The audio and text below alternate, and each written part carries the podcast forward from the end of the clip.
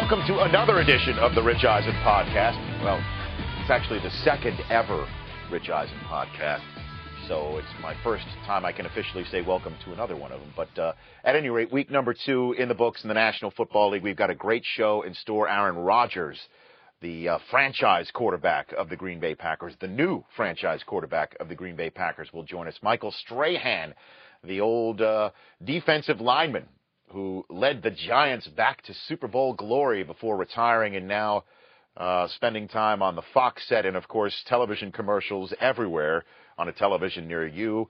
Michael Strahan will join us on this podcast as well, as will uh, a couple of my colleagues again. Last week went uh, so well with Jason Wormser. The Worm is, uh, I think, uh, worming his way, if you will, into the consciousness of the NFL fan. We're going to bring him back, and Mike Muriano, uh, coordinating producer of so many great programs here, NFL Total Access, Game Day Highlights, Game Day Final.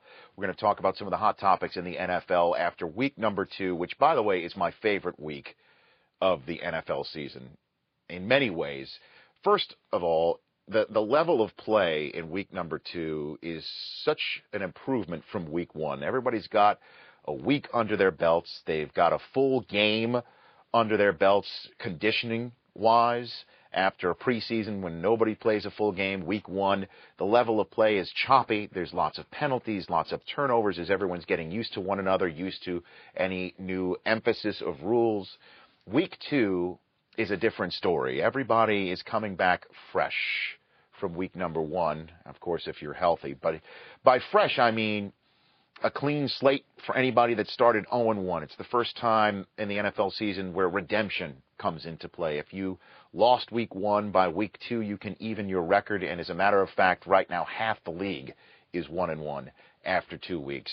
Week number two is also the first time that desperation begins to creep into play in the NFL. That it is never too early to play desperate. Certainly, if you have a chance to wind up 0 and 2, the numbers don't lie, as Nick Bakay would say. The numbers never lie.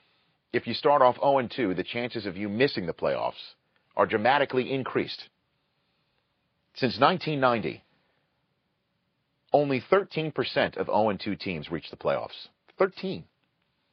Since 1990, if you start 0 and 2, only 5.9% of those teams win the division. Now, I know Dallas is 0 2 right now, and they're only one game behind the rest of the pack in the NFC East, which is 1 and 1. But the bottom line is if you start 0 2, chances are you're not making the playoffs.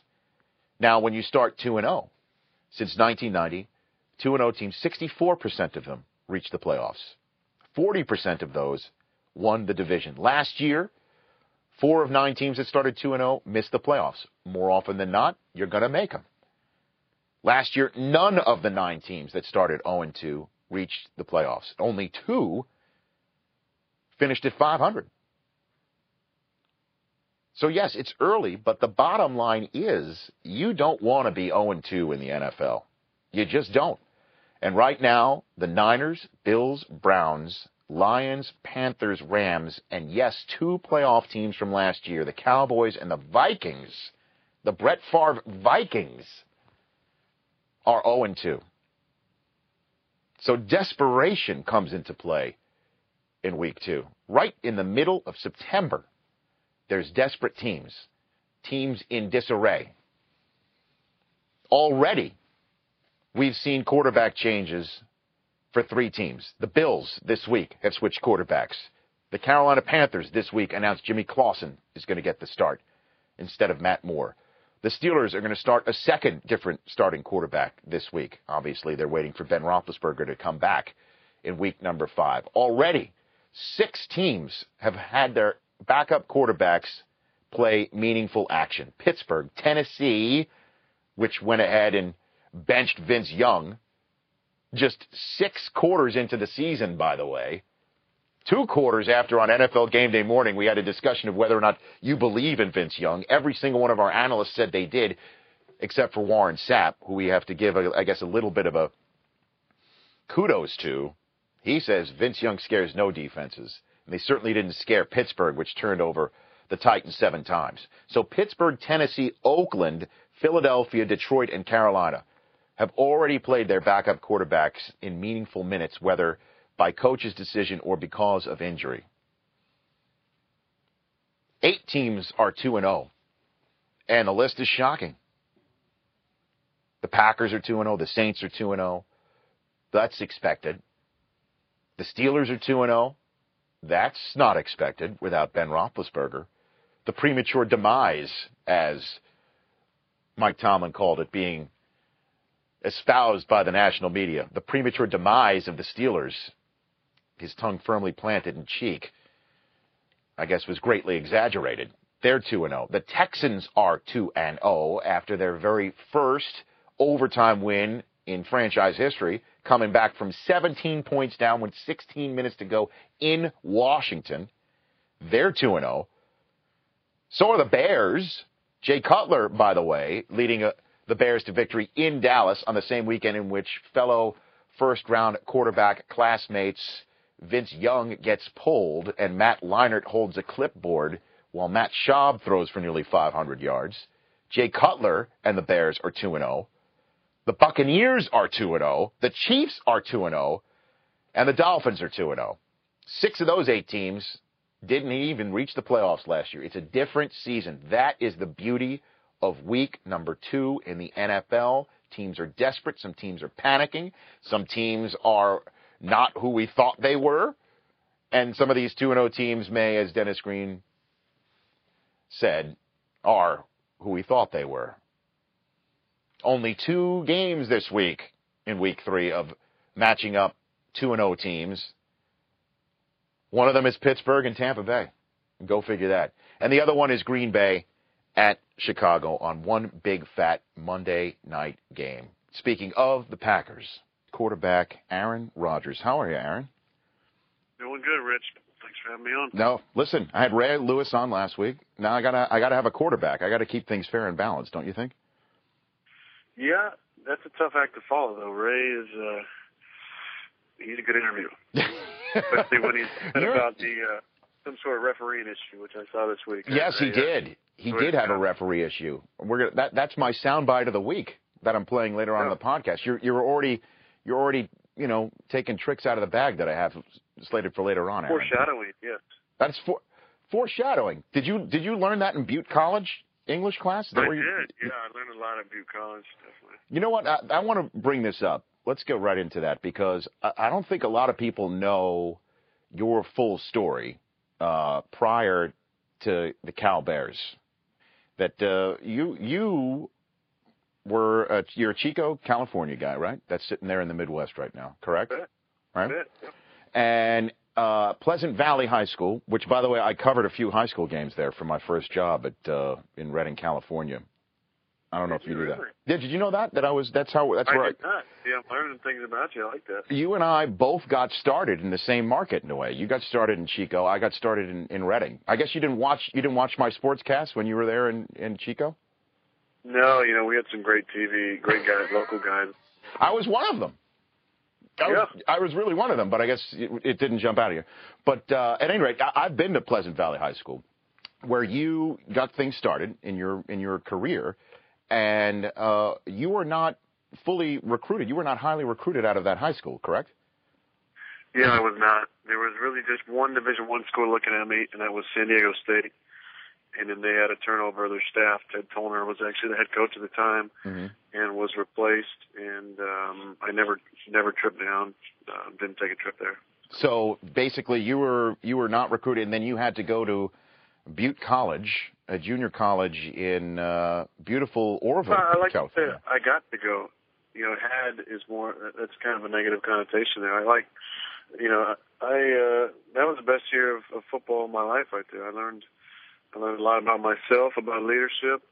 I got my confidence back. Um, yeah, I played very well. That's that was an important year. So I, I really look at that as a opportunity as much as uh, some people go there for reasons other than you know different than, than when I went to. You know, right. we had guys in our team who were bounced back from D1s. We had guys who'd been to jail. We had guys who'd been in the workforce. Guys been in the military. But I was just you know, I was just a guy who was looking to uh, to use that as as a platform to move on, and, and uh, myself and a lot of my teammates did that. So that's that you say out of everything that you've had so far uh, at the Pac-10 level and the NFL level, you say the best year of football was when you were in junior college trying to find yourself. That's what you just that's what you believe. Without a doubt, and I don't think that will ever be matched. That that experience that I, that I had there at Butte College. Um, being an 18 year old just out of high school and um, trying to figure out a way to, to be a leader on a team of guys with different backgrounds from different areas of the country and um, the kind of success we had, uh, the way we came together. Uh, I don't think that could that could ever really be matched. Even yeah. Even if I won a Super Bowl down the road, it was just a just a team like uh, a year like no other. Now the team we had at Cal was the closest knit group of guys that ever been around, but uh, there's some by the year of Butte College, which, which is always going to be really special to me. How did Tedford find you up in Butte College in Oroville? Uh, well, another, uh, you know, another lucky deal there. Uh, they were looking at our tight end actually, um, Garrett Cross, who mm-hmm. was uh, who had played at the rival high school, Chico High School, and was a tight end. Um, had a great year, and they were looking at him and inquired about my status, and I was a qualifier with the clearinghouse at a high school, so. Mm-hmm I was able to leave after one year. At the time, the rule was you had to complete uh, 24 units. Now it's only 12, but at the time, 24 units in order to transfer. So I just spent two semesters at Butte and then uh, was able to transfer. It's amazing, isn't it? How just things work out. That uh, did you know even Tedford was was on campus? Did and and he just noticed you that on the field and said I I need to take a look at this this skinny well, they, kid they out of Pleasant Valley they, too. Well, they saw the you know the quarterback that was throwing that tight end all the all the passes. Right. Made an inquiry inquiry about you know what my status was, and thankfully you know I give a lot of credit to my my coach at junior college because you know junior college coaches at just like every other level they want to win and and um, you know Coach Rigsbee at Butte College has had a lot of success there, and one of the things we talked about um, before I even agreed to, you know, play at Butte College because I had the grades to get into different schools. And I was thinking about walking on was, you know, hey, if I have one good year, I'd love to be able to move on and, and be a four for three guy mm-hmm. at a Division One school. And he was totally on board. So when Coach Tedford came looking at me, I've heard stories about junior college coaches, you know, denying the requests um, of coaches who are inquiring about, you know, freshmen who are cleared with the clearinghouse and able to leave after one year. And, and, and Coach Rigsbee at Butte College was was all on board for me, you know, furthering my career uh, at the next level, and I'm, I'm you know forever grateful for that. And then and then you wind up a 19 year old starting quarterback in the Pac-10, right? You got your first start when you were 19 years old. Yeah. Man. Mm-hmm. Do you ever sit back in your in your time now uh, at Green Bay and, and think about think about how the journey started for you, Aaron? Because it seems like you have you've been really handed nothing. Uh, so many of these guys who who reach the level that you're currently at in the NFL, uh, I'm not saying that they were handed opportunities or or, or uh, skating through. Obviously, you have to perform and you have to execute. But you know, uh, first overall picks and and and usually uh, have a, a more of a I guess uh, of a fanfare start than you had in your in your football career. Well, no, no, no doubt about it. And the journey for me is that much more sweeter. I think, you know, there's, there's some, uh, you know, talents and abilities that are God given, and then there's there's some traits uh, that a quarterback needs to have that are acquired. And I think, uh, you know, mental toughness is one that uh, that requires going through some adversity. And I definitely went through adversity, um, you know, with having a dream uh, that I felt like was close to within my grasp when I was coming out of high school and really having to go back and, and be honest and with myself and where I was at and and work hard and just wait for another opportunity and then just try and make the most of that. So you know, people you know have gotten to their situations in different ways, but but my my journey, you know, because it happened the way it happened, I think has made me the kind of person and player that I am, and and as difficult as it was at times, and, and disappointing, and um, the sacrifice you make, and, and not always seeing the kind of results you're hoping for, it's all really been worth it, and and and, and I, I turned out the way I did because of the things that I've gone through. And when you hear people mention that you're one of the top five quarterbacks in the NFL, that you are one of uh, one of the first, I guess, fantasy quarterbacks taken, all fans believe in you as well. Obviously, what do you think when you hear that, Aaron? Well, it, it's really crazy um, to me because you know when I was a kid, all I wanted to be was uh, Joe Montana and and win Super Bowls, and you know then you you start growing up a little bit and you realize that you know you know the the way to the NFL is is difficult and, and is tough and, and nothing's given to you. Um, and then to you know, to get to junior college and, and find my way there in Cal and, and NFL, get passed over and, and wait for my opportunity and playing behind a legend. And it's just crazy uh, to realize, you know, that I am um, really living out a childhood dream and, and just trying to keep that perspective daily that, you know, I am blessed with the opportunity to play the game that I love and, and that this, this career is, is a fleeting one and just, in, just stay in the moment and enjoy the opportunity I have and, and the great situation I'm in. But it is, you know, I don't take myself too seriously. So right. when I hear some of these, you know, the comparisons and stuff, it, it's still wild to me that people even want my autograph um, because I just, uh, you know, I'm just really just living out a childhood dream. So it's fun for me. Yeah, and and um, the way that you, everybody always wants to be the guy who comes after the guy who was after the guy. Does that make sense to you? You know, like if you're Oh, yeah. if you're coming in after the guy, you don't want to be the guy after the guy. You want to be the guy who came after the guy who was after the guy. And Mhm. you have, I mean, obviously Favre is is is who he is up there, but it it. I'm not saying you've made Packer fans forget him, but you definitely have turned. I mean, that page is turned. That page is completely turned. Is is is this who who who did you seek for assistance at all during that process when you were when you were in in the shoes that you were in with Favre maybe coming back or coming back or not? Who did you speak to throughout that process, Aaron? I think the one thing I've learned in, in the last six years of being in the NFL is that it's really important who you surround yourself with. Mhm. And during that time, um, I, I leaned heavily on my family, my close friends, um, guys who've been mentors to me coming out of college. Trent Dilfer was a guy I spoke to. Mm-hmm. Um, He's uh, a one Tedford guy- guy. He's a Tedford guy. Yeah. Trent. One guy I really wanted to seek out and, and did get to talk to was Steve Young because Steve, you know, had a very similar situation Mm-hmm. to mine. Um, you know, taking over for Joe, and, and Joe was actually on the team when he was playing, so it was even, you know, at times a little stickier than the situation I was in. But you know, he was a great ally and still is, um, as far as just being a great resource. And I think, you know, if I've learned anything from from guys like him and Trent and some of these quarterbacks I've talked to, Chris Chandler, who've um, you know who I'm friends with, Mm-hmm. is that you know it's important and much appreciated. You know, the situation I'm in. It's important to really pass on uh, information and knowledge to the next generation of quarterbacks, and and I can't tell you how much it meant to me to be able to talk to guys like Chris and Trent and Steve. And now being in my position, um, you know, I, I thought it was really important to talk to a guy like Kevin Kolb, Right. who's taken over a situation similar to mine, and um, you know, just I think this thing is important to, to mentor, to be a mentor to the next group of uh, of quarterbacks and players because um, this is a this is a players' league, and this is um, you know it's about it's about furthering the league and, and leaving it hopefully in a better place than you than you found it, and realizing you're that you're not bigger than the game. The, game is you know I, that's what I try to remember. The game was around long before I got here, Mm-hmm. and it's going to keep on going long after I'm gone. So while I'm in it, just try and make the most of it and and try and leave it better than I found it. What'd you tell Kevin Kolb throughout the process? I know that you and him have been uh, talking back and forth, even texting the week before you guys opened the season against one another.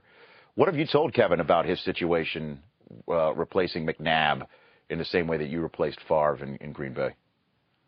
Well, you know, a lot of stuff that I said to Kevin, you know, we we kind of wanted to stay between us, Uh-huh. but I think the main points were, you know, control the things you can control. You know, there, there's going to be uh, situations that that aren't, you know, maybe fair to you at times, or aren't appropriate, or or, or just, you know, really above you. Things you just can't control, and, and just don't get too caught up in those because you, you'll go crazy if you if you're worrying and reading this stuff every day and worrying about what somebody's saying about you.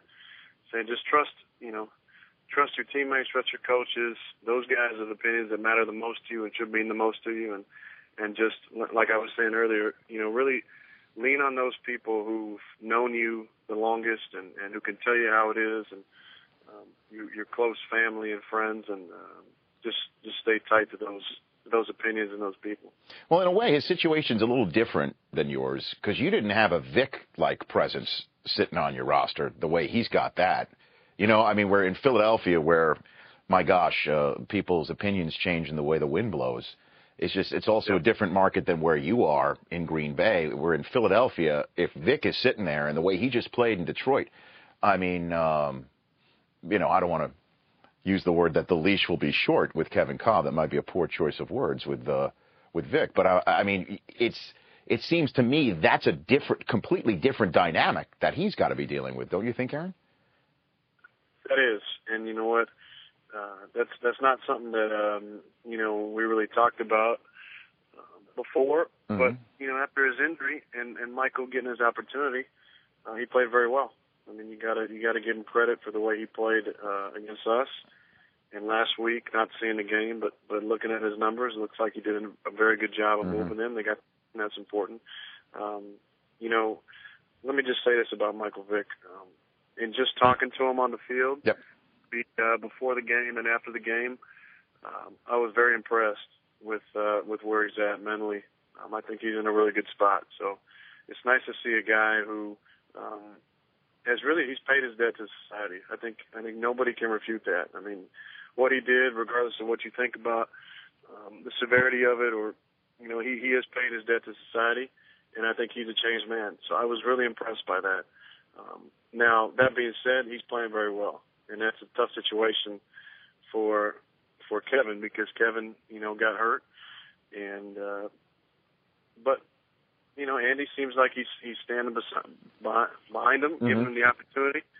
Uh, he's been the next guy in line, and um, you know, I think that he's a very talented guy and I hope that he can stay healthy and, and play at the level that, that him and I both know he's capable of playing at. Let's talk Packers football right now with the Aaron Rodgers. Let's talk some Packers football. A lot of people talk about Drew Brees' relationship with his head coach, Sean Payton, and how it's a perfect symbiotic relationship that one guy sort of already knows what the other guy's thinking and vice versa. How would you describe your relationship with your head coach, Mike McCarthy, with this offense that seems to be on tilt more often than not? You know, we got a real good relationship. I think it's it's gotten better every year. Um, you know, it's it's built on trust, and um, you know, the more good things I can do uh, on the field at the line of scrimmage when he gives me latitude in the offense, you know, the more trust he has in me, and and uh, you know, I, I think we've uh, we've proven over the last two and a, and a little bit years that you know we can really um, have a good product on the field and, and make some plays when he uh, when he trusts me with making decisions, mm-hmm. and when I, uh, you know, when I do the things that that I've been coached to do. What did you think? Did you speak to Marshawn Lynch before the game last week? Your, your Cal Bear. Uh, I just, you know, I didn't see him before the game mm-hmm. or after the game. I just talked to him on the field briefly. Mm-hmm. And and I know because people, you you you were quoted saying, "Bring him on." To to the Packers if he's available. You still feel the same way? You know what? I've always uh, ever since you know, I got the opportunity to work with him for one year and play mm-hmm. with him at Cal. Very impressed with his abilities.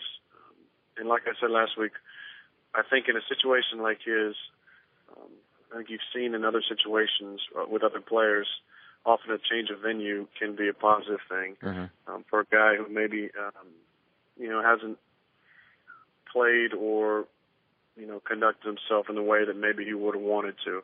Um, so I'm I'm a you know, big fan of Marshawn's, and um, if there was an acquisition, I think you know I think he can definitely uh, thrive in a situation like this. But you know, right now he's a he's a Buffalo, and he played great against us uh, a couple of days ago. Right. All the best. That was just my coy way of trying to ask you if you think you know you need some help at running back with Ryan Grant out for the oh, season. I think I like our guys. I, I like our guys. I miss Ryan. Um, definitely like our guys, but I don't think you know any player in the NFL would would refuse adding talent to, mm-hmm. to your roster. Right, I hear you. Uh, defensively, it's interesting that the beast on defense that's helping you get back on the field is from USC. Don't you think, Aaron? Somewhat, uh, somewhat ironic. Clay Matthews, big Trojan. You're a Cal Bear. Now you're you're united as one. We're very united, yes. Except for Saturdays when we're talking about who's playing. Right. But, uh, He's a, he is a beast. Where did where did this come from with Clay Matthews, Aaron? Well, he gets to sit out training camp every year, so his legs are always real fresh during the season. he takes the Favre route, is what you're saying. In other words. Uh, I didn't say that. No. No. Okay. Well, but it's it, it he just he it seems that his motor is unique. What's your perspective? I mean, you you see a lot of film. You you see a lot of defenses, not just live, but on film. Where do you think Clay Matthews ranks right now? Uh, just 18 games into his NFL career. I think he's got to be in the top five in his position. Um, I think the guy we're playing this week, mm-hmm. Julius Peppers. Yeah.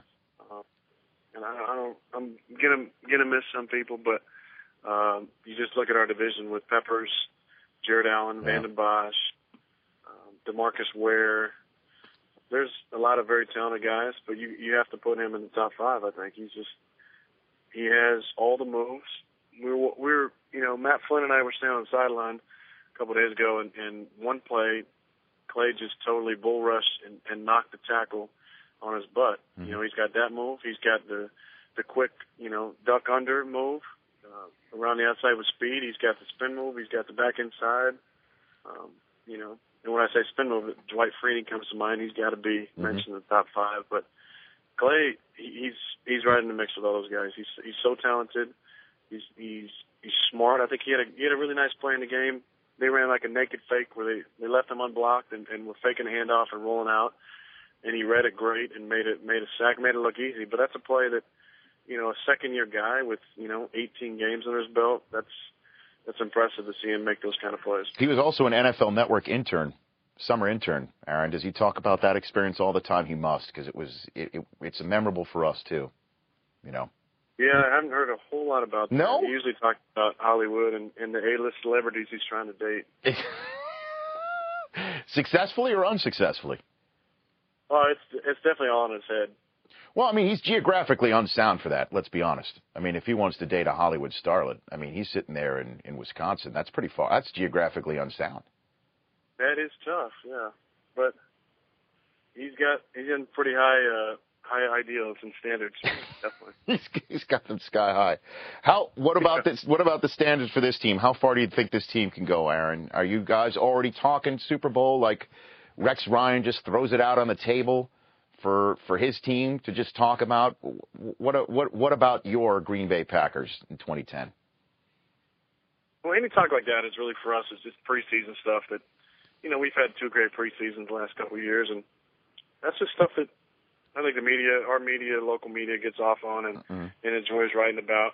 But once the season starts, we're focused on the week to week thing. I think if last year taught us anything going down to Arizona is that you know we need to we need to win our division and get a home field playoff game because mm-hmm. that makes the route to the Super Bowl um, that much easier because it's tough to play in Green Bay in the wintertime. Uh, nobody, you know, I don't, I can't think of any team that would want to come up and and play in uh, in the kind of weather and, and conditions we're going to have up here in January. And that's an important advantage that we need to utilize by winning our division and, and securing at least one, you know, playoff game in Lambeau.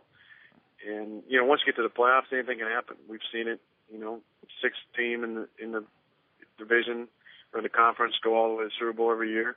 Um, but, you know, we want to be one of those top four seeds and get a home playoff game and, and take care of business, and then anything can happen after that. This Monday night's a huge step towards that direction. Wouldn't you agree? I mean, you, you're both two and zero. Oh.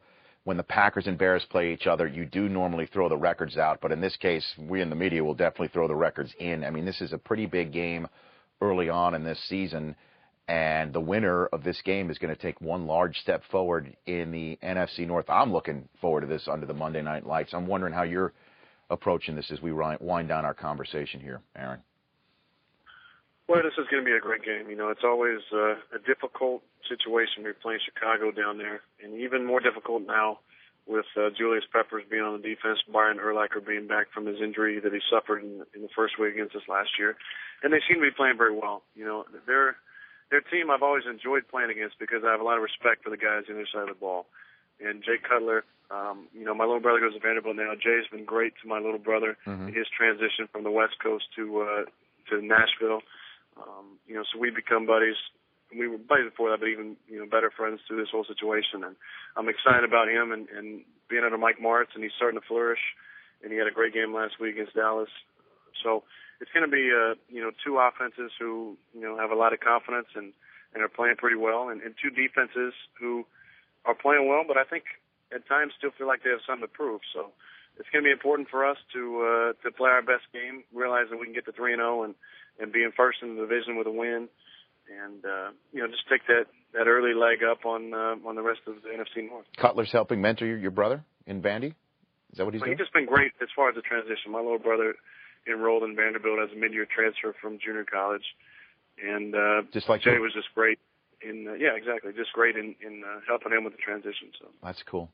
Well, listen, Aaron, this has been a good uh, conversation as always. Uh, I always enjoy talking with you, and um, you know, I, I definitely wanted to get into your ascent and how you got out of Chico, California, to now be the face of the Packers franchise. It's a pretty incredible story, and um, and I, I appreciate you sharing it with me on the podcast here. You bet, buddy. I appreciate you letting me you let me do that. Anytime, man. Anytime. And again, as I told you on Packers Cam on Total Access a couple weeks ago, uh, you're not just playing for the Green Bay Packers. You're playing for my fantasy team, the Bernie Kukars. You were the first uh, overall pick that I, I took, and uh, I hope that's not just adding extra pressure to a pressure pack situation for you, Aaron. No, I apologize about week one. Uh, no, it's okay. better uh, from here on out. That's okay. I mean, you weren't in danger of being cut from the Kukars. Don't don't worry don't worry about that. You got to you got to roll. Good. Okay, Aaron, you take care of yourself. How you too, Richard? You bet. That is Aaron Rodgers, the first quarterback in NFL history with 4,000 passing yards in each of his first two seasons as a starter, right here on the Rich Eisen podcast. And when we return, Jason Wormser, one of uh, my producers here, along with uh, uh, another coordinating producer, Mike Muriano, is going to join us. We're going to kick around several hot topics in the National Football League. That is next on the Rich Eisen podcast. NFL Fantasy Live, your home for fantasy football. With a 90 minute live show every Sunday leading up to kickoff. With our interactive controls, you choose which segment to watch. That's been his three year average. Who is going to cover them? Get back to what made you good. Or go live as our fantasy experts help you set your lineup for the day. All those are interesting options. Get the last minute edge over your competition. NFL Fantasy Live, Sundays at 11:30, exclusively on NFL.com. Welcome back to the Rich Eisen podcast. Just had a great chat with Aaron Rodgers and Michael Strahan is still to come on the podcast, which I want to thank all of you out there. Um, if you downloaded last week's episode for helping make this uh, one of the top 10 podcasts downloaded on iTunes last week, just one once out of the gate. And uh, I really appreciate your support and let everyone else know that this thing exists. And uh, I think uh, one of the reasons why this shot straight to the top of the charts is because of uh, one of the guests that's returning here to the Rich Eisen podcast, and that is senior producer on NFL Network, Jason Wormser. Worm, I think you moved the needle last week. Thank you. I You're a needle mover. Do I, do I, does, does iPod, the, the iTunes people, do they give like a ham out?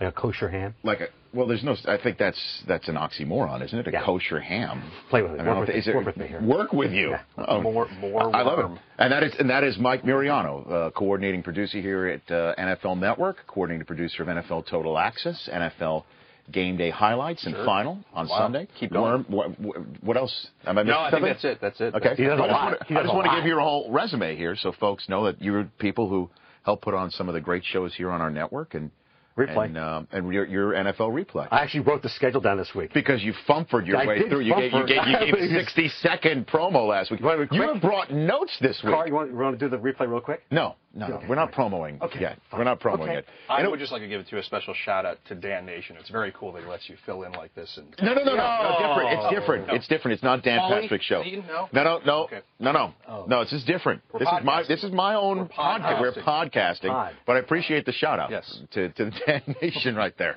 Uh, what what an incredible week of football! I said at the top of the podcast, week two is my favorite week in the season because uh, the level of play jacks up a notch over week one, and desperation begins to begins to seep into the to the season. You begin. There's some desperate teams out there right now.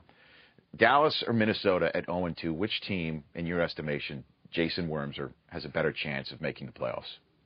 Dallas or Minnesota? Uh, only, I would say Dallas, only because of the division. I think the NFC East is way overrated, very weak. And this is from a giant, diehard giant. The Giants fan. are a below average team. They're definitely a bottom 16 team in the league mm-hmm. right now.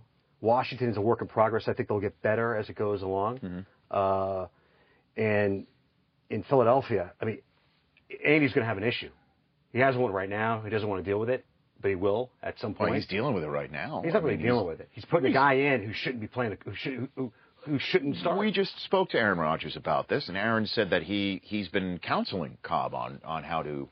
Uh, Handle the baton. Right guy. well, I mean, handle the baton from from from a you know a legend, but I, even even even uh, Rodgers admitted that this is a different situation with Vic. But I mean, Andy Reid is handling it. He he said "Eh, this is my guy, and it's not like he's letting it linger throughout the week. But if they don't fix their offensive line issues and their in their secondary, they're they're they won't go anywhere. So you say Dallas has I think a better Dallas chance. has a better Plus, they're only a game out. That no Yeah. no one's two and zero in the NFC Yeah. East, like in the NFC North. There are two two and zero teams. What do you I, think? I agree with Worm on Dallas, but not so much because of the division, but mm. more so because we we've kind of seen Dallas struggle and right the ship before with this cast of characters. right. We whether Minnesota can recapture the magic they mm. had last year Right. with the players that they're down, we haven't seen that over time. And I think now again, now that we're two weeks in, and we're going to start to have all the you know the creeping in of oh if if he was at camp maybe he'd be on more time with those guys For Favre. for Favre, right? But I've, I think we've seen Dallas kind of right the ship with these characters. They've got at two weeks in, they just seem like they have too many weapons not to right that ship. This game against Houston this week, Mm-hmm. where they go in Houston, and Houston's two and zero, reminds me a little bit about our NFL Network game in New Orleans last year. Sure. Where the Cowboys were in the midst of their potential December Swirling swoon, disaster. Right. They They, needed, they needed, they needed that game. It was a must-win, a need game, big. and they showed up big. I think Dallas has a potential to do that as well. Certainly, if the Cowboys do what Irvin and Dion said on game day final, which is just choose one of the running backs Right, one of that three-headed and monster. feed him the ball 20 times. Yeah. Get him in rhythm. It just seems they it, it's a mishmash. They're going to, they're going to have to do it because. Mario Williams is just outrageous right now. Yep. Outrageous. How about and- our boy Casserly? Oh, You, you do that, it. right? You do a Casserly, right? I, I, not as good as It's your Bardia. freak week one guest, Barty Right, yeah. Right, uh, right. with Warren. But But, you no, Charlie, you know, well, that's, so uh, we're talking about the guy I picked, right? Selected in uh, first round over Reggie Bush and Vince Young, correct? Right. Then we're talking about Mario Williams. Fantastic young man. I think the proof is in the pudding now for the pick that I made way back when. Oh, who's laughing now? yes. Charlie Casserly. Charlie everybody. Casserly. Mario is Charlie Casserly. I like Springfield that. College, You're right. right? You're right. Mario Williams is is out of his head, which leads me to my next question for Yes. you guys. The AFC division leaders Mm. are currently Miami, Mm-hmm. Pittsburgh, Houston, and Kansas City. Yeah. Which one of those four do you think has the best chance, Mike Muriano, of finishing a division leader in 2010? Which The the you, you so want to jump on Houston, but boy, when the, when you see the Colts right the ship the way they did Sunday those? night, he was he was out of his skull on offense. Isn't he like ninety five percent? He's ninety five percent. He's He's smarter than ninety five percent of the guys wearing headsets. Peyton Manning, you're talking. No question. He can outcoach any of these cats in this. I'm serious. He can outcoach any of the defensive coordinators that he faces week to week. Guaranteed. Maybe for the exception of of your guy Rex. Well, I, I- I'll tell you. Or well, Belichick. Well, uh, you know, uh, Collinsworth even said that. They even said it during the broadcast when they showed the new offensive coordinator, um, uh, whose name flat out escapes me. I Right. mean, it's just Christensen, right? Uh, thank you, Worm. I have no Yeah. honest. But the question is, does it even matter? They mentioned how how how the offensive coordinator said that he's getting the play a quarter of the way out of his mouth, and Peyton's like, yeah, yeah, yeah, I got it, I got it, I got it. But so Yeah. you were you were saying was- way- well, I- you want to yeah. jump on Houston. You wanna jump on Houston, but but you're about to you're, the Colts there. you're The- about the- to not jump on the The, bandwagon. the, I'm going to try to check them off. So, the, and the, the Chiefs, I think conventional wisdom says the Chargers find a way to wrangle that division lead at some Right. point. You- You're talking to a full Dolphin fan and a Mammal. Dolphin fan. Mammal. as you heard The mammal. Aquatic mammal. Uh, Not a fish. again with the with the Patriots and the Jets lurking there, Right. being week two, boy, it's tough to tough to, to say that they're going to finish that division. Uh, I, I well, who's our who's our fourth again? Fourth is Pittsburgh. Pittsburgh. Well, Pittsburgh. Pittsburgh's your answer. You Pittsburgh. think so? I think Pittsburgh would. They've won ugly and they've won with defense two weeks in a row now, and obviously we all know all without Mm-hmm. Ben Roethlisberger. Uh, and it was funny. I can't, I'm trying to remember which analyst. I believe it was Marshall Faulk with the comment Yes. yesterday that Pittsburgh would be best served to continue playing the way they're playing when Ben comes back. And we've had this discussion for years. Do you put the ball in Ben's hand, or do you just have Ben right don't, the ship? don't wing it around don't wing 45 it around. times a and game. could you imagine now getting an upper level of quarterback play with what they've been doing with a healthy Troy Polamalu on defense Right. and just winning games. I mean, their, their defense is, is Oh, ridiculous right ridiculous. now. Ridiculous right Completely now. Right, right, I- and and but that play when Polamalu jumped Oh the snap, my goodness. Yeah. and and and I mean, he His- just it was he, he was the way he just Yeah. jumped. It looked like a wrestling move from the top It's- rope. It looked like Jimmy You know? Yeah, it's definitely very super So you Air say Line. Pittsburgh? I say Pittsburgh of 'cause the the bottom line is Ben Roethlisberger, as we currently sit here, uh, when he returns, no worse than 500. Mm-hmm. Right. No worse And than we were all 500. talking preseason. Oh, Who, I they don't know Tampa- they can they've got two Tampa- and two through that. yeah, but they haven't beat. They haven't won a game in division yet. All right, they have Tampa and Cleveland, the next two. Yes. So By the way, Pittsburgh, Conventional. Pittsburgh and Tampa, one of the two two and zero Yes. versus two and zero Who'd have thought that? Who'd have thunk it? Yeah, this you know week what? The league did a good job. The other one being the Monday night Uh, game. in all honesty, let's talk about the league, the way they schedule it. They did the right thing. There'll be nothing extra in your paycheck. Warren. They, they did the right thing. What they put the bad teams Right. versus the bad teams, right? Yeah, They don't know that. Yeah, they do. In Yeah, they April, do. You don't. Kansas City v. Cleveland, pretty Right. bad. Right. Now they beat. Now they beat San Diego. Got it. But Tampa played Cleveland. So, And Tampa so played you, you, Carolina. you get him out of the way and Kind of get him out of the way. Get a little. Get a little momentum. Answer the question: Yes. Which one of those four AFC We have a guest division caller, line one, Oliver Stone, checking in. to the podcast. Is the caller there? Up in Wall Street. Hello. Uh, hello. what about? So, what, what's the answer to your the question? You think, Chargers. dude? Out of the current Oh, division the current leaders, division. I'm not paying attention. Pittsburgh, probably. you Yeah. think Pittsburgh? I think so. Even though the, the Mi- let's talk Miami. Let's talk about the, again. Mammal? You refer to the you The aquatic mammal. again when we're watching all the games You know what, on the NFL Total Access set on the big screen. You're always you, you both of you guys. Anytime they have a good play, you're screaming Mammal. mammal, and, You and when they to have a, sc- no, no, you have to scream it. what do you have to scream? Mammal. And a ba- Really? And a The- bad the- play? A bad play? Right. Oh, the stinking Oh, blowhole. festering the blowhole. festering, stinking, carcass-eating, carb Bottom driving, bottom-feeding Oh. blowhole. Which one do you think shows up Monday night? This is a big. Mm, a Sunday night. I mean, this is a big I, one. I can't, you know, they they they This is ran it up on the Jets defense last year. I can't believe it. And, and Well, you look at it and you add it up, and you're like, Remember the, the Monday night The game? last one, no, the one, the one in in uh, in the old Meadowlands. That was the Ted Ginn. Yeah, well, the Ted Ginn game, and then they, they punked yes. him, Yep. right? Yeah. Yeah, they even did. the, even the even the uh, Monday They night did. game last year. Well, the Monday night game was when they wild drove down the field into the game and ran the ball. They Right. won three and zero. With They the won Jets. three in a row against Yeah. the Jets. They they finished. But up they the, have shown remember, nothing offensively in the first two games. They finished off No. Favre. They finished off the Favre era in New York. That's right. And then they swept them last year, year. correct. They're going for their fourth in a row against the Jets. Jason Taylor. Yeah. Mm. Oh, going to it's be good. in It- Miami. It is, it is going to be. Come on. It's going to be wild down there. Wish I was in the old. And you know who looks great? LT looked superb. He Give him a 123, offensive huh? line, and all of a sudden, He went for oh, look at that. 123, didn't he? All purpose, yeah. All, to, all purpose. Yeah. Makes, He makes looks some very nice catches out of the Well, he's healthy. too. He's got He's a chip finally too. healthy. He's a Hall of Famer He's with a chip. finally healthy. And it's amazing how he's under the radar in New York. It's unbelievable. Yeah. yeah, yeah. You know, Well, it's truly unbelievable. For, for better or for bad Uh, you know what? And and uh, I I don't know what's going to happen in that one. That one I, That have, I have a- no earthly idea what's going to happen in that Sunday night game. I Great one, No though. earthly idea. It's going to be hot. It's going to be Miami's buggy. been Miami, not to the level, but kind of like Pittsburgh too, has kind of just been winning ugly, letting their defense win, trying to ground it out with Ronnie and Ricky and do their thing, Mm-hmm. uh, and you know, and you get a spectacular play or catch downfield once or twice a game from So Brandon it's, it's Marshall. Cromartie against Marshall then. Right, it's with Revis With out, Revis. yes. And I I have to apologize to all the uh, to Tony Sparano. I got a whole bunch of tweets on Twitter uh, about how you know I, I, I you know I, I sort of had fun the fact Mm-hmm. that he wears sunglasses indoors. Apparently he's got a an eye condition. Oh, kind of like McMahon. He's got Jim an eye- McMahon. Correct. Sensitive to the- so sensitive to light. Who? I, I, I, I, I apologize. Is basically what I'm saying. So you uh, you want to get something off your chest? You usually do. What do you got? I have a stat. You have a stat? I have a stat. Worm, Jason Worm. The worm. Is This is the worm stat. It's of the the worm week? stat. No, it's not. I Are don't, we we're gonna- going to track. We're going to track it throughout the season.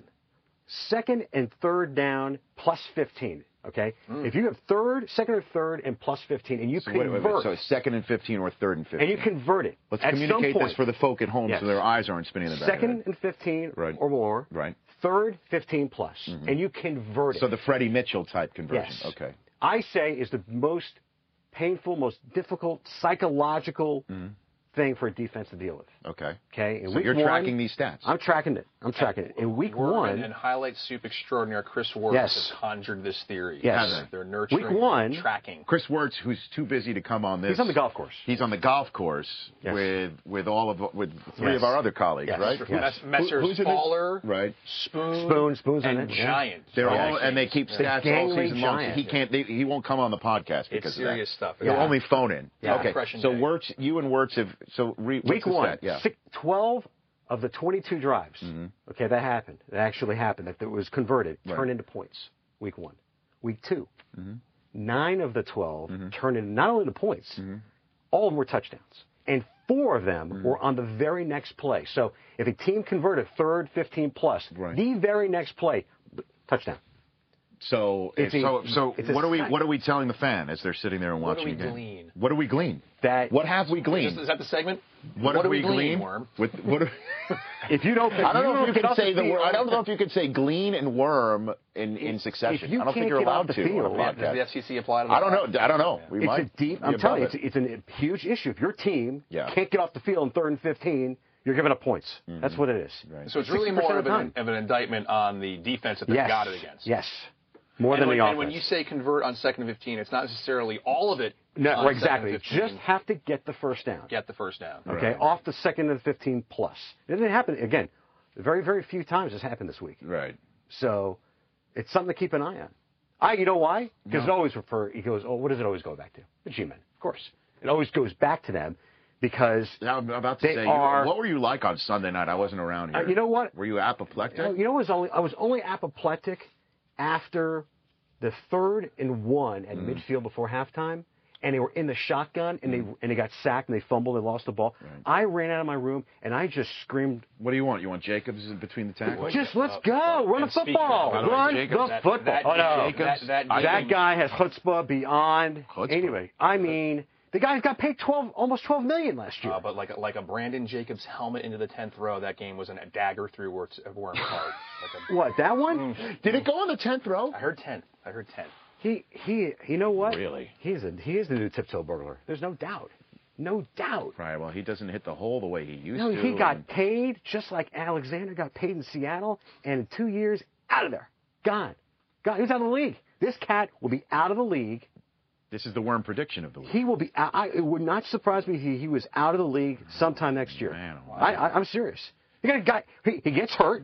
He runs up. He doesn't. There's no pad level. Right. Way Bring him too in, high. folks. Here he is, Brandon Jacobs in the room. I. Is the caller I'll there? duck. I'll duck. Is the caller there? You'll du- you best you better. No, no. I'll duck. Well, at least for your for your G-men, you've got a team coming in this week that could be is Oh, that's equally all in right. That's disarray. okay. Chris Johnson will only run for 250 on him. Hey, Hines Ward said, quote unquote, Chris Johnson gave up. Really? Gave up. Oh, that's great. Hines More- Ward said great. he gave up. That means he'll only get Vince 300 Young is against the pulled. Giants on Sunday. I want to talk about this with Strahan. You Get his his G-men thoughts, and with the Vince Young pulled. Marshall was up in arms about it. So was Dion. That 0 and 6 last year. Mm-hmm. 0 and 6 last year. Not once did he look to Vince Young for a spark, and he is he's the the personification of a spark off the bench. Not once did he go to him 0 and 6. Owner But to- but but six quarters into this season, he's going to Kerry Collins for a spark. Here, here's a sick, kind of a sick thing. And the word Sparky doesn't doesn't doesn't come to mind when with Kerry Jeff Collins. Fisher has only the Giants to blame for this dilemma. Four years ago, in November, the Giants were up 21 nothing, driving to put the game away early in the fourth quarter. They kind of Kiwanuka. Is that you're going? and the whole that whole Coulda ridiculous could have wrapped them up. Could have wrapped them up. It's a wrap. You still won the Super Bowl, though, didn't you? Uh, not that year, eight Not and eight, lost in the playoff game. It's funny that with the, with the with the lack or or add of a spark from Kerry Collins, they they were in a position to tie that game, and you know, and I think Yeah, Coach Fisher at the end of it did. Whether you like the move or not, I've heard you know, between talk radio and reading and this and that, it seems like more Titan fans are upset with the move than than not. But and Fisher, to his credit, at the end of the game said, "Hey, this look before everything gets all hot and bothered." We looked for a spark. Vince is our starter. He's Right. our starter next week. He's our starting quarterback. And I, I think you, we mentioned Marshall and Dion already. Uh, Coach Mariucci on our show tried to decipher that and read the tea leaves from a coaching standpoint of okay, here's here's a guy that with Collins that did go 13 and three, so you kind of know what you're getting, Mm-hmm. and you know that you can kind of put him in there and take him out the following week without having to really worry about Right. the consequences on him. Uh, I'm with you though. If, if, at some point, you got to think that your your spark between what Vince the gives you with his arm and his legs VY is the going to be more of a spark. It was ugly, man, in Tennessee. Ugly. ugly. But, yeah, again, Hines Ward. That's the quote of the week, as far as I'm concerned. CJ gave up. Here's the soundbite of the week. Mike Del Tufo, can you play the soundbite of the week before Strahan comes out here? Here's the soundbite of the week. six points on the damn board by people doing their jobs. You know, and you know, we laugh about it so much. You know, quarterbacks get all this protection, and I get tired of whining about quarterbacks. But the bottom line is, you know, when you you know, you show a play a year ago where a man pull up from hitting the quarterback and the quarterback keeps the ball. He's a hero, you know, and you then you finish the play like we're taught to do. Know what I'm saying? That's what defenders do. We finish the play. Terrell can't stop in mid midair and pull up on Carson after he still got the ball. So man, it's stuff like that. You know, you, you always try to be careful because the league always tries to find you. But it's so many rules that take away from the game. You know, I get blocked into the play and you tell me I tripped this man, but this man fell over my feet. You know, it, it's just too much crying from them. You know, you already make the big money. Keep your big money, but don't cry when you step on the football field, man. That's war out there. And if you're gonna go at it, go at it hard. But don't don't disrespect the game like that. Ray Lewis. I love Ray. Yeah. Ray Lewis was that. called for a trip, Oh yeah. and uh, he's And Suggs. with, with Suggs. Terrell, Oh. He's talking about Terrell Suggs. That was an awful, Awful call. I mean, he went through and and, and what Carson's Carson's helmet sort of bounced off the turf. So that's why I think the referee red- saw that and Gets thought that common maybe that, that Suggs had had had had I guess, but Suggs didn't lift him and drop him down. He was just going through. It goes going through to make the the hit. That's the soundbite of the week, and it goes back to what we were talking about last week with the Calvin Johnson catch. It's it's common sense, but it's things happen so fast. I know. It's in bang, the bang. NFL. Yeah. Even even that t- even the two point conversion last night. Bang bang. The referees. I Well, thought, hey, I thought they got it right. what, at the tel- and this will be our final point with, with, with this conversation. That two point conversion in the Monday night game was a huge two point conversion. Obviously, is what it's what uh, uh, brought Drew Brees back on the field, needing to get points on the board as opposed to just a first down and then take a knee and win the game. If this was not an ESPN Monday Night Football game with that max zoom, Max zoom. that would not have been overturned. No way. There was no other angle that was completely definitive. They did have one They down the the reverse. line. They had the reverse They had the cam, the reverse reverse down cart. the line. The but that's cart. another. That's another thing. If this was like the Yeah, the E right. or F game Yes. on CBS, Yeah, they probably wouldn't have had it. pr- You know, the production on these top they would not have had that. so good that right what and those teams are going to be at an advantage when it comes to replay just for the simple fact of more Right. cameras Or a better look. disadvantage or if you're the disadvantage, Saints. right. yeah I mean, if this was if this was you know, we, he's a Hall of Famer, but if this was the the Don Criqui Yeah, game yeah. on CBS, Yeah. they would never have had that That's angle. true. And now That's we're true. getting to the point where technology is going to make a difference, which is why I think you put a camera On the goal line. both pylons. Absolutely. There's, there's enough. Line there's them enough- up. Just every single Right. stadium easy. has cameras Yep. on the goal line. Yep. Period. Clears a End lot of up. A lot story. of things up. The league can afford it. Mm-hmm. And if you could put a little one on top of the pylon or in the pylon, I know these things get knocked over and you may have to replace the lipstick camera or whatever. Sure. There should never be a situation and because because of the the game is going to be on national television, on ESPN, on our network mm-hmm. on Thursday nights, on NBC, mm-hmm. or it's the Joe Buck game, or it's the the Jim Nantz mm-hmm. game, because they have all these cameras that other games are not And are, also- are not officiated the same way with replay because of technology. And it's the mo- it's the magical line. If that thick line is the most magical line in sports. I mean, think about that thing. All you do is touch it. You're running the ball in. You have control of the ball, and you're you just touch it. Touchdown. Right? It's was- it's really. That's vivid. and well, That was a vi- that's that's a It's got to very, be. I mean, you know, Well, you know, like Nantz, glass, you know, Nantz, you know. Nantz wants to put a uh, um, a chip inside the Yes, football that it would yes, turn a right. different color Yes. or something if it crosses the plane. Yes, But that wouldn't have helped last night either. that would have that would not have helped friends. No. You know, Friends, no. hello, Hello, friends. friends. But you're right. The, the you know tennis uses the technology Mm-hmm. with the with the Cyclops, I think they call it. Yeah, that same Yeah, the thing that whistles every camera- time that they- camera Oh, goal that, that, a oh, they, ball. oh, they use, but they use the technology with the The with Mac the cam? animation now, Yeah, Mac cam or which is awesome. All like right. on Camera on 140 mile an hour serves. Uh, and I guess paraphrasing uh, Jim Nantz, goodbye, friends. Goodbye, Oh, friends. no promo. You want to give the promo real quick? Tuesday, real quick. eight. Bears at Cowboys, 9:15 Eastern. Texans at Redskins. This is the replay. Yes. schedule. Wednesday, 8 o'clock, Saints at 49ers. Mm-hmm. 9.15, Brett Favre is wired from NFL Films. Oh. Mammal v. Norseman. I Big do have a- Yellerhorn. yes. I do, and I, I you, you you got a good trap game for you this week. Mike Muriano's Ooh, trap yes. game of the Very week. Okay. Yes. game for you. Out the lo- it's a trap out the door because it's Strahan's waiting. Sam Bradford and the Rams hosting The the Redskins. Redskins with an eye on Philadelphia. Mm. Nab returns to Philly Two weeks. in two weeks. Yeah. But This they've got to they got to get through the Rams, who I think the are better than you think. Yes. Yeah, everyone was denying that, but Bradford and and, and Bradley game. have got. I mean, uh, and and Clayton have got. They've got a Mm-hmm. hookup here. Trap game. Okay, There you have it. there you have it. Should be a trap game. Uh, and I, I, and uh, yeah, Mike Del Tufo, our sound man, give him the horn to send him out. Jason Wormser. Appreciate your uh, Thank you, Rich. presence here as always on the Rich Paulie Eisen podcast. Seaton, Fritzy. No, no, no. It's not the Oh. Dan Patrick show. My bad, my no, it's not. Dan was on last week, Got and he it. admitted on this podcast that I'm better at television than him. Wow. He fully Wow. admitted that. I should cart that out every yes, week. yes. I should cart that out Give it to your agent. To, every week. Oh yeah, do that'll work. That'll work here. There's no doubt about that. Muir, thank you. Pleasure. Mike Muriano Pleasure. and Jason Wormser on the Rich Eisen podcast that rolls on with Michael Strahan next.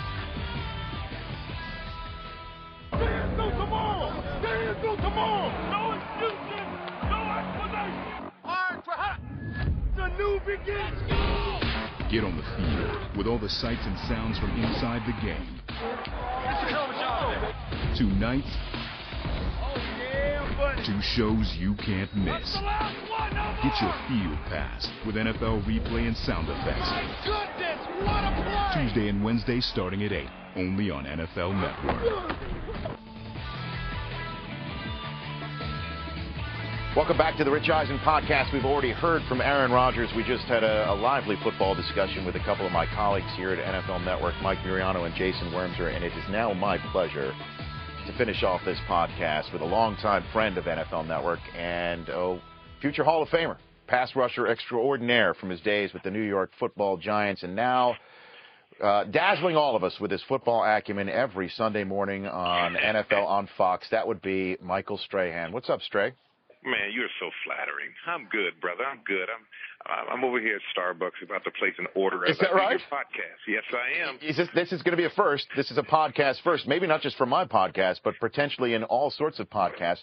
What are you What are you What are you uh, attempting to order right now, Michael? You know, t- I, I usually come in here and I get one of these frappuccinos, but it's been killing my diet. So I think today I'm going to go with the Ice Cafe Mocha. I don't think a man of your stature can walk around with a frappuccino, man. I, Hey man, I just these don't. coffees, these coffee shops are really nice. No one has laughed at me yet when I've ordered. Well, that's, well, listen, no one's going to laugh at you in front of you. Let's just put it that way, Michael Strahan. But I also don't want to get you into trouble. Are we? Are we? Are we going to step on any toes of any of your of any of your sponsors at all? Do you have another? I mean, do you sponsor another coffee or something? Because I can't keep up with you. No, you know what?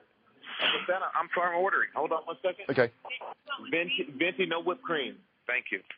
My um no, I have no I have no coffee sponsors. Well, that no, not You know, yet. I- but I do like I do like Starbucks. I love good coffee beans pretty good too. There you go. So either And one of I got them. my boy, yeah, and even you know the old University of Miami alumni Rohan Marley, Marley coffee, baby. Can't forget the Marley coffee either. So so basically, if you're gonna get you're gonna get a coffee deal out of this, that's for sure. Because I mean, I can't keep. How many how many sponsors uh, hire you, Stray? How many deals do you have, man? Have you lost track? Have you lost track? You know what? I don't have sponsorship deals. I have friends. And you wait a minute, and you bring friends with your sponsors too. I mean, how much? How many spots can you put Glazer in? I cannot. Man. I can't keep track of that either. Man, Glazer and my man Justin The Tuck, yeah. Tuck, yeah. I mean, they made me work too, especially Tuck. I I got to pull it out of Tuck when I get him in these spots. I'm like, Tuck, you got to give me more energy, baby. you got gotta bring more it. energy. You, you can't yeah, just. you got to bring it, man. You're I mean, bringing it right now. Right, you can you can't just say five dollar foot long. You've got to mean it when you Yeah, say it. and, and- and then your body language got to be right when you say five. Like you got five, five, five. You got to hit it right with the body language, man. Oh man, you are something else. Have you gotten your coffee yet, or or should, we'll we'll just keep talking while you're waiting for your coffee? Is No, yeah, I'm, I'm good now. I'm just waiting. He's almost done too. They're quick. They are, they are, they're they're they're. Well, this is a, this will be a rapid chino. You can you, this Yeah. is really fast. This is well How's my done. man Aaron Rodgers doing, man? He's having a great year. He's The Packers great. Are looking real good. I He- picked them to go to the Super Bowl this year. Did you really? I did not know that. I did not know that because we're up we're up against each other. I'm doing NFL game day morning while you're doing your thing. So you need to fill me in on this stuff. I didn't know that. You who who Yeah. who else you taking? You know, I, I picked those guys. Who did I pick in the AFC? I don't even remember. kind of kind of forget what I do the second I walk out of that studio. Is that some right? Is- Yeah. And Brad, Brad Terry's not going to remind you. He's, he's he seems like he's lost all his marbles.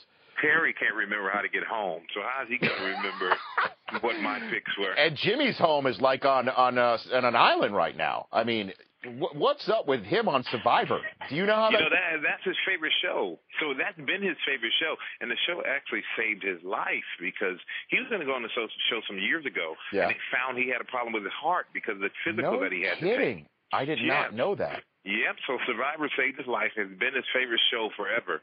So they finally put him back on. He got a chance to go back on. Went on, and you know he won't. He can't tell us what's going on or who's going the finalists are He's because they allowed. have that one show where they picked a winner.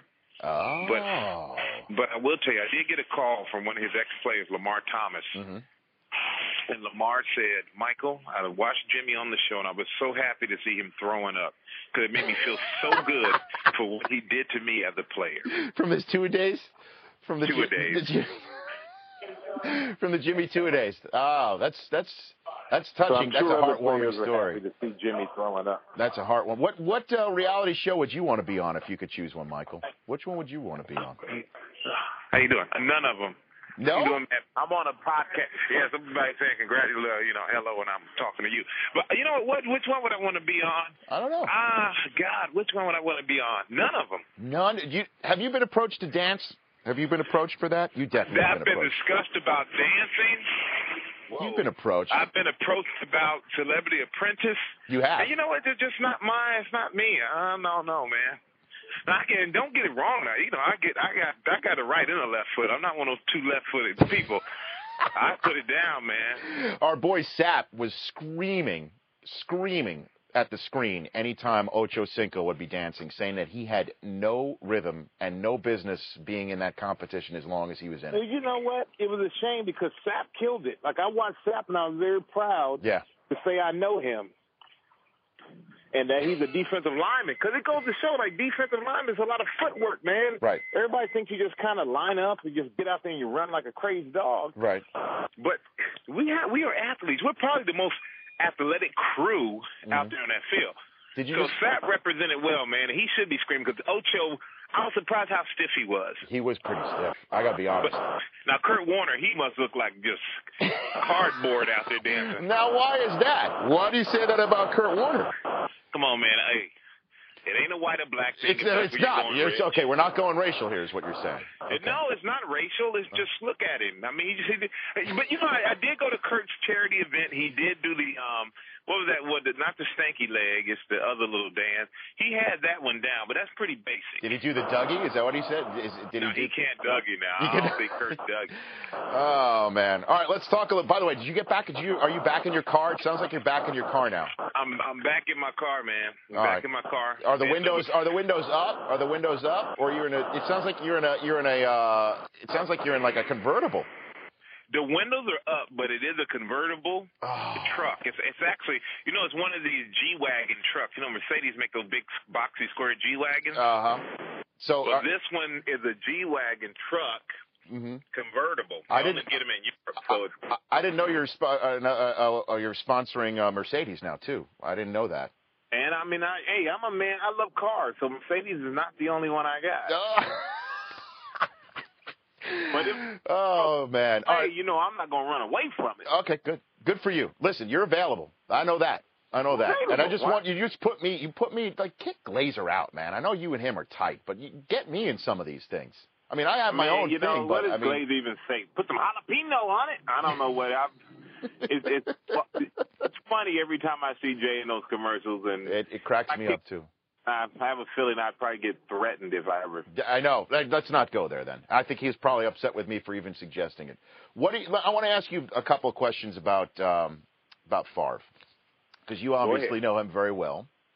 Um, and uh, and Trent Dilfer essentially said that he looks at Favre and how Favre has such an emotional that that, that his emotion is such an im, im, important part of his game that he thinks that right now football looks like a hardship to him. Now you know about retiring and whether or not to retire and what time to retire. Do you think Favre is out there just because he and he said he wanted to do it for his buds? Uh, do you think he's out there for the wrong reasons right now? Do you think he has any of that fire left in him based on what you've seen for two games? Well, if he if he says he wants to do it for his friends, he's out there for the wrong reason. Uh, You know, when I when I didn't go in for camp and all that, was thinking about you know retiring.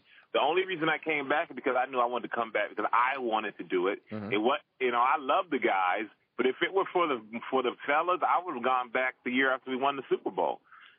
And because I was getting calls from the guys, calls from the general manager, doubling up my salary, and I was just just didn't want to do it. So you, if it, if it's not for yourself, it's too hard of a business and it's too long of a season if you really don't want to do it for yourself. So if he's out there for those reasons, he's out there for the wrong reasons. And right now, he's probably wishing he had never gone back. You think so? Well, you know, it's, it, you can't recreate that magic that he had last year. At least I don't believe. Just like I knew we couldn't recreate the magic that we had, even if even if we had gone back and won the Super Bowl twice. If I'd gone back to play for the Giants, mm-hmm. it wouldn't have been as special or the same as the first time. Not saying I wouldn't have enjoyed it, but it just would not have been the same thing. And I think for Favre, you're not going to catch that magic in the bottle and do the same thing over again, like like he did the year before with his touchdown interception interception ratio, the way they finished these games, and unfortunately, just unfortunate endings that they had in New Orleans. So you think if you ask Brett Favre right now, if we got him on the line, which we're not going to do, but if we got him on the line and uh, you point blank, would you reverse your decision? You think he'd say yes right now? I think he'd say no to us, but I think in his heart he's saying, "Hell yeah." Are you crazy? Yeah. You know, you know the answer before you ask me. That's what he would be thinking. Mm, man, what's wrong with your Giants? What's wrong with them? And you know what? You know what bugs me? It bugs me. I love the Giants. You know that. I love my guys, and I play with all those guys. But I just want to jump through my TV and slap a few of them and say, "Hey, you got to show like you care. You got to show some emotion. You can't look like you're just out there just." Just going through the motions. It's football's an emotional game, and something's not going right, or we're losing. I'm just not gonna go sit on the bench and just look into the sky. I'm to be ticked and screaming and, you know, trying to get guys going, rallying the troops. And I don't see enough of that. I just see guys are content with, you know, the results of what's happening out there. And I know you you, you got to be even keeled in the game of football in a lot of instances. But whenever things aren't right, you got to say, hey, you got to get in somebody's face sometimes. You got to know the guys that you're dealing with and how to get them motivated. And that's where the leaders need to come in. And right now, that's what we're lacking. So who you're slapping? Give me a name. Who am I slapping? Yeah, you said you would slap somebody in the face and say, "Play, you know, play Man, like I you don't care." know who I slap, but Seems like you you'd know, slap you wanna- maybe if I if I slap you, I'm sure it'd probably motivate him. No, don't slap me. Please don't do that. Come on, Rich, you got a pretty slappable face. I appreciate you saying that. I appreciate you saying that. Jacobs would be would he? I mean, I, I we talked about him moments ago. I I don't know. Is he is he even a, a useful player for the Giants right now? I, it just seems like he is. I don't want to call him useless, but it just seems at this point in time, uh, with the helmet throwing and wanting a new contract, getting it, and now wanting a trade. I, I I don't know. You know the Giants organization better than anybody. Do you think he's wearing out his welcome there? Um, yeah, no doubt. Uh, if he if he actually went in and said I want to trade, I think he it's time to go. Uh, be honest with you, I don't, I don't think anything's good going to come of him being there because whenever a player says I want to trade and he doesn't get it, it just becomes a disruptive player. And the Giants right now as a team are at that point where, you know, you have that talent and if you don't get it right, guys will start capitalizing soon before you know it. You're going to be the team who all the talent has come and gone and you're at the bottom of the barrel. So you better capitalize on the talent while you have it, not let any bad influences um, mess you up. And right now, you know, Brandon, when he's when he's playing and when he's healthy, he's great. But you got to get him right mentally. And right now, mentally, he doesn't want to be there. It's the wrong place. Kind of, you know, Shockey didn't want to be there. They let Shockey go, and it worked out better for everybody, I think. And he's happy, and the Giants were happy, and maybe that's the same thing that needs to happen with Brandon. Put me in the Eagles locker room right now. Andy Reid walks in and says, "Hey, everybody, this is Kolb start this week, not Michael Vicks. What do you think's going on in there?" And the players are going, oh, okay, coach, whatever you say, but we all know Michael Vick should be starting. No kidding. Uh, yeah, I mean, come on.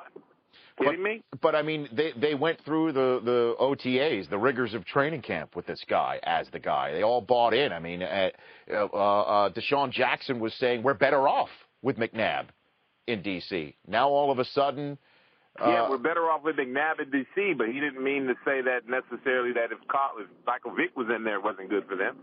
I, I'm telling you now, Michael Vick, he looks like he's got his legs back under him. He, you know, the, the way he throws the ball is effortless. He can, he can, he just makes things happen. And as a player on the field, you just want opportunity to feel like you got a chance to to pull out something even when it seems impossible. And he's that kind of guy you never know, and he's, he's unpredictable in a good way. I feel. And you're not always going to win them all, but I just think that Michael Vick gives you a great opportunity to win, especially with the way the guys responded to him. And it was a little early. One game he got hurt, but they weren't looking too good in that instance. It looked it looked a lot sharper with Michael Vick. And until Vick messes up or loses, why why change him? Why pull him out? Players players know who they want in there. Right now, I wouldn't doubt if you did an uh, honest poll if the guys wouldn't pick Michael Vick. how good how good did McNabb look this week? I mean, he looked really superb. He looked he looked as good as I've ever seen him this week in Shanahan's offense. What do you think? Donovan looked great. I mean, un- unbelievable that they lost that game, but Donovan looked great, looked sharp, moves around really well, and Donovan's one of those guys that people kind of written off.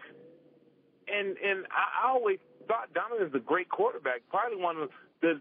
I don't know why people don't give him the respect or just due that he deserves because he definitely you know, deserves more than what he's getting. The dude is incredible as a player and as a person, brings a lot of credibility to the organization, and gives those his teammates some some confidence that now we have a quarterback and now we can showcase our talents and win. Mm-hmm. And um, he looks good. I'm happy for him because he seems like he's happy in DC. You know who's been written off? LT's been written off. I mean, uh, LaDainian Tomlinson has been flat out written off by the entire national media, and he looks really good for the Jets. Man, he's been running. I thought he got that that that uh, the ball the other day, broke a tackle and took off down the sideline, looking like LT of you know of, of, of 2002. I mean, just incredibly fast, incredibly sharp and quick, and all those things that we were used to seeing from him in San Diego. And I'm a I'm a true believer. My career in one city was was incredible for 15 years and you have to find different ways to motivate yourself. And New York is one of those cities that you half the time you have to motivate yourself because of the media, what they mm-hmm. say about you, and what they say you can't do. And sometimes you get stale though. And I think for LT being in San Diego, being in a comfortable situation, it may have gotten stale for him and kind of had a wake up call when they when they let him go. And now it's a rebirth, and he looks like he's ready for a few more years, in my opinion. What's wrong with the Cowboys, Michael? Can you can you put your finger on one thing? They just look lost, man. They just look like when they're playing offense, it's just uh, it's just a mishmash of big time talented names and big time talents without much of uh, a plan. It it just I don't know if it's the quarterback or the coordinator or the the fact that the the coach didn't hire the coordinator. Uh, what what is it with that team? It looks like nobody knows what the heck is going on. out there. I mean, it looks like a bunch of just ants just running all over the place. But I think they actually do have organizations because they have to work together to make that whole, you know, ant hill work. But I, I, I look at the Cowboys and I, I, I think it looks like you have a bunch of great players. When you look at the roster, it's hard to choose and pick against them because you go, okay, they have this many great players. They got to be really good. And mm-hmm. and they are undisciplined, in my opinion. And I, I, they always say as a coach, it's easier to be an easy coach and then try to get hard on guys mm-hmm. doesn't work.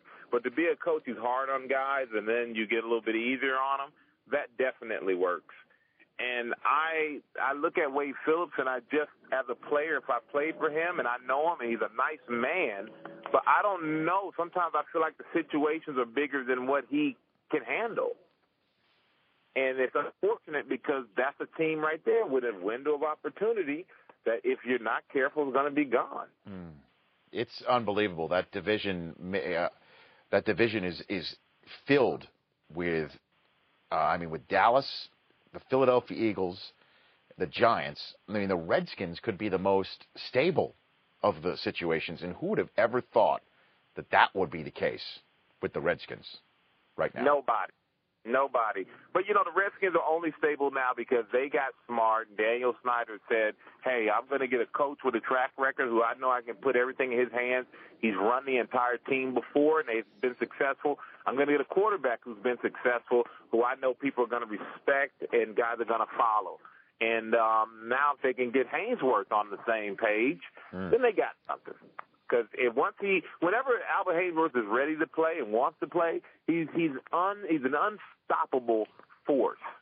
But he just needs to get on the page of everybody else and realize that there are two things in life sometimes: part of the problem or part of the solution. He needs to be part of the solution and stop being part of the problem. Do you know uh, you and Sapp are eligible first time for the Hall of Fame together? Oh, I know. That's something else. How great would that be? If we're if we're fortunate enough to make it Mhm. and make it together, um, S A P P comes before S T R A H A. Yeah, alphabetically, that's would- about it. So I could get a barometer on how I should, um, you know, approach the deal. Yeah, yeah. Maybe we'd get Favre out there and just spark that whole debate again.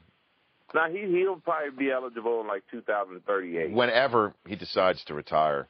Yeah, but you know what? It, it, you know, just to, I was thinking about that, and somebody reminded me of that. And you know, Sapp was one of my favorite guys to watch because he was just man, the way he played that technique, and you can tell he understood. He, people think that guys are just so talented because they're quick, they're fast, they're strong. Doesn't mean anything. There are a lot of quick, fast, strong guys out there. It's the guys who really understand what the heck they're doing and how to, um, you know, and, and, and how to get after them to be relentless. And that was Sapp. I know, and and when he called you out on the way you, you got your sack record, that's why we put the two of you together on NFL Total Access for a couple seasons. Oh seasons. yeah, this uh, Strahan Sapp Sapp Strahan That was show. that's still one of the best segments we have ever done. I know. I, you know I what? We it. have been doing that too, man. We we really did. And um, they wanted us to revive it, but we never kind of pulled that Well, thing. well, now you guys are too expensive. You know, now that you're retired. we- we're expensive now. Sapp's the big deal. You know, I'm nobody. Oh, you're a, hey man. Listen, Sapp's all over the place, and you are. Are you enjoying this this uh, paparazzi part of your career, Stray? Paparazzi part of my career. Yeah, I am the. I got a camera right now. No, That's what we're called. We're all called the paparazzi by players. We're part of the paparazzi. You know what? I, I I'm it, to me, I love it. I'm having a good time doing it. I you know, I'm kind of just say what I feel and feel what I say and know, maintain my self-respect and maintain and do my best to do my job, but yet still maintain the respect of the players, which I think is important. Mm-hmm. You know, I, I absolutely hate to see a guy who, who retires from football and he's angry at the game or he's just angry at players. And if a guy makes a mistake or if a guy's on the field, he takes his chance to blast him. Which is it always cool? Can you always kind of take a certain route with it? No. But there are certain times where you can say, "Hey, do I really need to go there? Do I am I really trying to make the headline about me or about this player?" And that's that's the fine line you skate. And to me, it's more important for me to maintain and give the viewer, you know, what they want to hear and the insight on the game, but also to maintain respect by everybody, uh, which is hard to do, but it's possible. Well, Stray, listen. I guess what what Tisch should have done is just fired up the jet. Put uh, should have put Tuck on a plane, right? With uh, with who else? With Pierce, and Yep. um, and then the kicker. You're probably close with the kicker, just like Favre, and and you know put them all on a plane and and try and get you out of retirement. Maybe that's what And they should have done. Send Air Tisch like- for you. Brought like some Subway footlong sandwiches. yeah, kick, No, I think I think Tisch, no, no no done it, Rich. disrespect, no disrespect to Subway. I think I think Steve Tisch serves a little bit higher fare on that jet than the than the, than the footlong. You know that. You know that. You've been on Air Tisch before, I'm sure. Yeah, but you, you know what? I, I would never. I always say, do we want to go back and play? I really have no desire. While I look, oh man, I could go back and do that, but do I really want to do it? Heck no, man. Too too too hard. Too much of a pain on your body, and it, I think I'm tired now. I'm just tired now because I'm old. Imagine if I actually had to work. Mm. Stray, I really appreciate the time, man. I always love catching up with you. I hope you're uh, I hope you're uh, you're doing well. It seems like you are, and um, and uh, good luck on Sundays. Although not too much, because you know I'm I'm I'm on NFL game day morning against you. I hope you're fine with that idea.